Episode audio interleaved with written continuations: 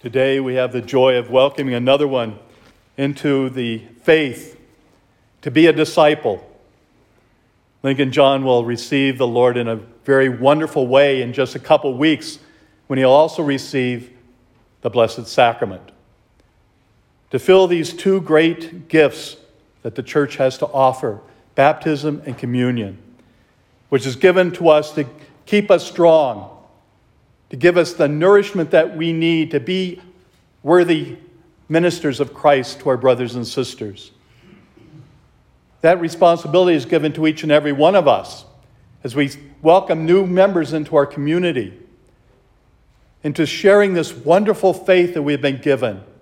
The Holy Spirit has blessed us. He comes upon us in these wonderful gifts of these two sacraments. The Holy Spirit coming upon the water of the font to make it holy so they can give nourishment, refreshment to our bodies. And the wonderful gift that we receive every time we come to Mass, this great sacrament from this altar, the body of Christ, fully and completely present to us, the light of the world that we celebrate during this wonderful season of Easter. Christ's light shining brightly about us and within us. We are that presence of Christ to our brothers and sisters.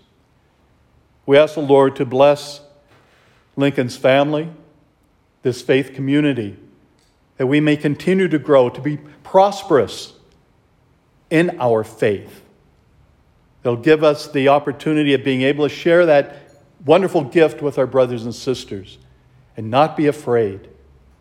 That's the gift of the Holy Spirit that gives us the courage and strength that we need to be able to minister to one another, to minister to our families, to our community, and even to our world. It's in the simple little acts that brings Christ's presence to others.